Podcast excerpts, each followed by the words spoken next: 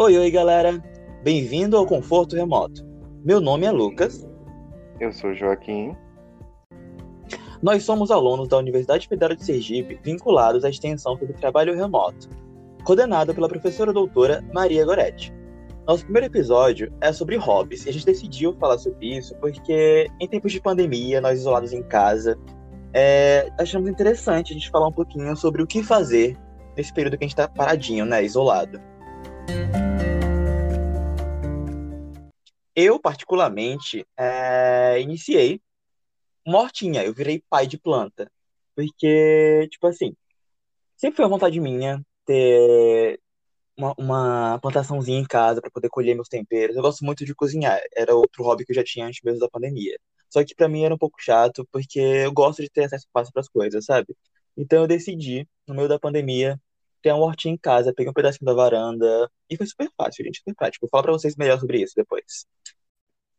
Eu acho muito interessante, Lucas. Inclusive, pegando o gancho do que você falou sobre a questão da ansiedade, sabe?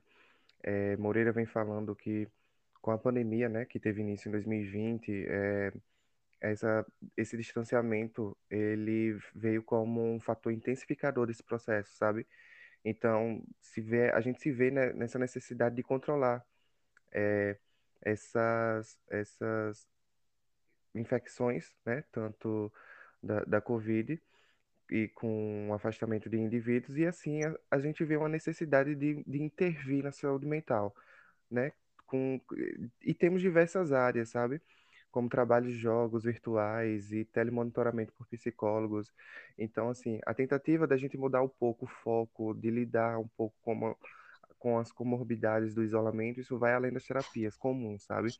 Então, Depré também ele vem falando sobre alternativa da arte terapia como uma forma de expressão, sabe? Como, e tipo, como o quão, o quão fácil é você se expressar e ao mesmo tempo você ter um, um uma, uma melhora, sabe?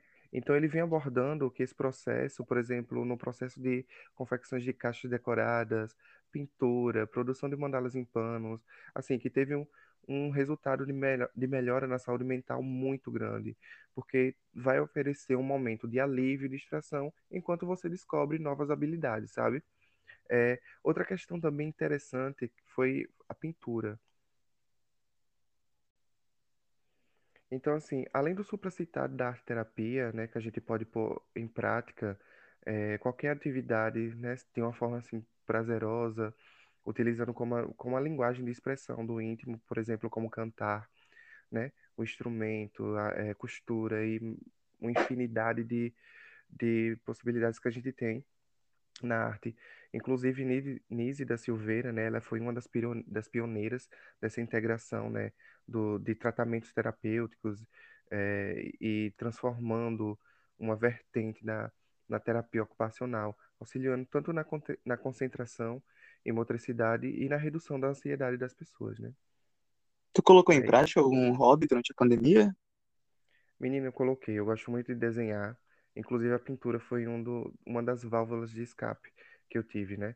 Inclusive, Body Evans, ele vem falando no site Express Crafts, ele vem dando dicas e vem ensinando passo a passo de como a gente pode desenhar, né? Então, assim, primeiro ele vai explicando a questão do talento, mas que, é, que não é apenas o talento. Eu acho que a prática também e a vontade da gente ter o primeiro passo pode ser algo que pode estar tá mudando e, que, e mudando da gente de dentro para fora, sabe? Então, tipo, quando você vai escolhe uma tinta, ela podendo ser a base de óleo, ou aquarela, acrílica ou pastel. Então, assim, vai depender do gosto pessoal da pessoa. E também como é importante misturar as cores, sabe? É um exercício que a gente pode ser feito é, por exemplo, a partir de compras de cores básicas, como azul, amarelo, preto, branco. E daí, a partir disso, a gente vai misturar essas cores, a gente vai transformar em novos.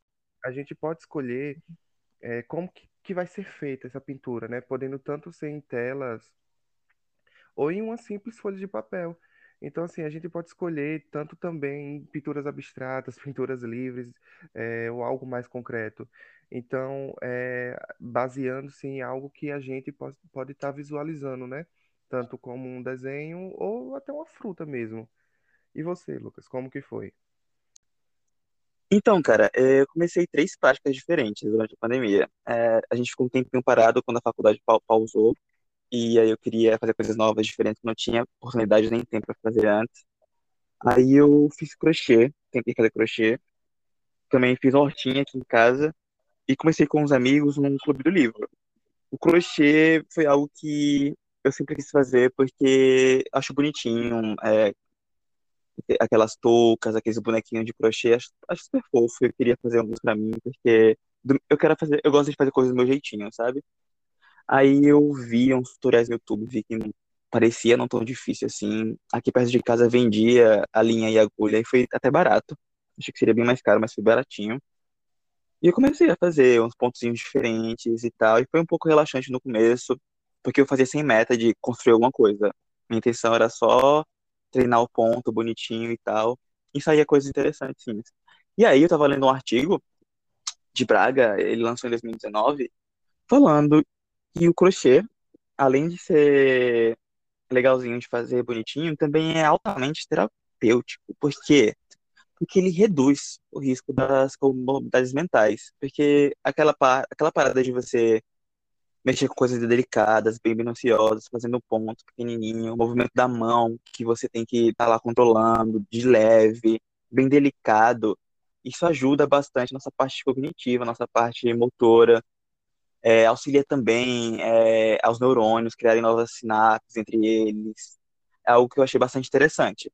Só que eu não avancei muito nisso porque vou confessar que eu fui um pouco impaciente em relação a isso. Era para treinar minha paciência, mas eu fui um pouquinho impaciente em relação ao crochê. Só que aí também eu, eu decidi tomar iniciativa e criar minha própria horta aqui em casa, porque é algo que sempre quis ter. Outro hobby que eu tinha na minha vida toda era cozinhar, adoro cozinhar pra caramba. Só que eu sentia falta de ter acesso fácil a ter tempero fresco, esse tipo de coisa. E eu dei uma olhada e sempre achei que seria algo complicado e tal de fazer. Mas eu vi que não era. Dá pra você fazer uma hortinha com coisa bem simples, uma garrafinha PET que você tem em casa. O que você precisa ter somente é ter um espacinho que bata sol por algumas horas do dia, duas horas, três horas durante o dia. Um espacinho bem pequeno, sabe? Aí eu comecei, peguei um pouquinho de terra, cortei uma garrafinha, coloquei a terra dentro e tal, plantei, para mim foi ótimo. Foi uma experiência diferente, porque eu comecei a desenvolver um nível de paciência que eu não conhecia, que era em relação à expectativa das coisas que eu não posso controlar, sabe? Porque eu não posso controlar quanto a planta vai crescer, quando ela vai crescer e tal. E ver ela crescendo foi um processo bem bonitinho, bem interessante. Eu cuidava bastante dela, eu fiz vários testes em relação ao que dava certo e o não dava. Eu já matei várias plantinhas, algo que também me ajudou a ter paciência, porque você aprende a recomeçar as coisas quando você vê que não deu certo. Aprendi também que pra, não é só terra que tem que colocar também, é bom colocar um pouquinho de pedrinhas embaixo, um pouquinho de isopor, porque tem uma camada de drenagem, porque muita água também mata a planta, a planta adora água, mas no limite certo, sabe? E além disso, no nesse processo de descobertas em relação à plantinha, eu cresci uns pezinhos de manjericão, ficou incrível, maravilhoso, faço macarrão ótimo com isso.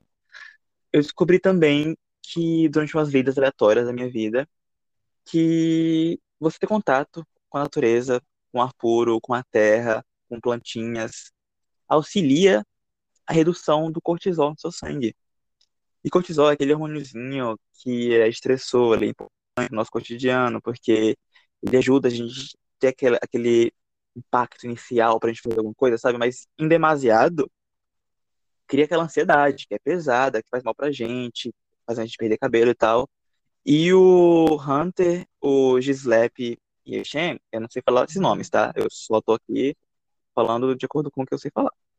Eles fizeram uma pesquisa e descobriram que tem essa redução de cortisol, que é excelente para quem é bastante estressado. E o Clube do Livro criei porque eu sinto falta de ter contato com meus amigos. A pandemia isolou a gente, muita gente voltou para casa, esse tipo de coisa. A galera mora longe e a gente, depois de um tempo, fica sem assunto. E do nada a gente teve essa ideia de, ah, bora fazer um clube do livro, porque assim a gente consegue ter um contato com um assunto específico e não fica aquela coisa chata de, ah, a gente vai conversar e tal. E foi excelente para mim, muito, muito bom, porque eu acabei descobrindo leituras novas, diferentes, que eu não tinha contato antes, porque leitura é uma prática que eu tinha, que eu perdi com o tempo, a vida adulta acaba consumindo muito tempo da gente. A gente se perde hábitos antigos que a gente tinha. E foi interessante, porque a gente consegue, mesmo tempo, se reconectar, desenvolver um pouquinho mais áreas do nosso conhecimento que a gente acaba não desenvolvendo no nosso dia a dia, discutindo coisas, conversando, e é bem prático, velho. Tipo, tu pega, escolhe um livro aleatório de uma área que alguém gosta, algum ator, autor que alguém goste do lado do seu, grupo, do seu grupinho, e dá pra reunir isso com o Google Meet, com o FaceTime, com o Zoom. Se for pouca gente, tipo 10 pessoas ou menos, dá pra você fazer no próprio WhatsApp mesmo, ele faz vídeo chamada, ou chamada de, de telefone mesmo, em grupo. Pra mim é excelente, eu recomendo para várias pessoas. E eu acho que é isso, né? A gente conseguiu abordar hobbies diferentes. Você tem algum recadinho para dar para finalizar, Joaquim? Tenho sim, Lucas. Né? Eu quero deixar aqui um grande abraço para todos, pedir para que vocês se cuidem, usem máscara, álcool em gel, mantenham o distanciamento. E esse foi o nosso podcast e até mais. Então é isso, pessoal. O nosso podcast fica por aqui. Muito obrigado pela atenção de todos. É, Cuidem-se, cuidem da sua saúde mental, usem máscara, álcool em gel, respeite o distanciamento social. E é isso, até o próximo. Valeu. Tchau, galera.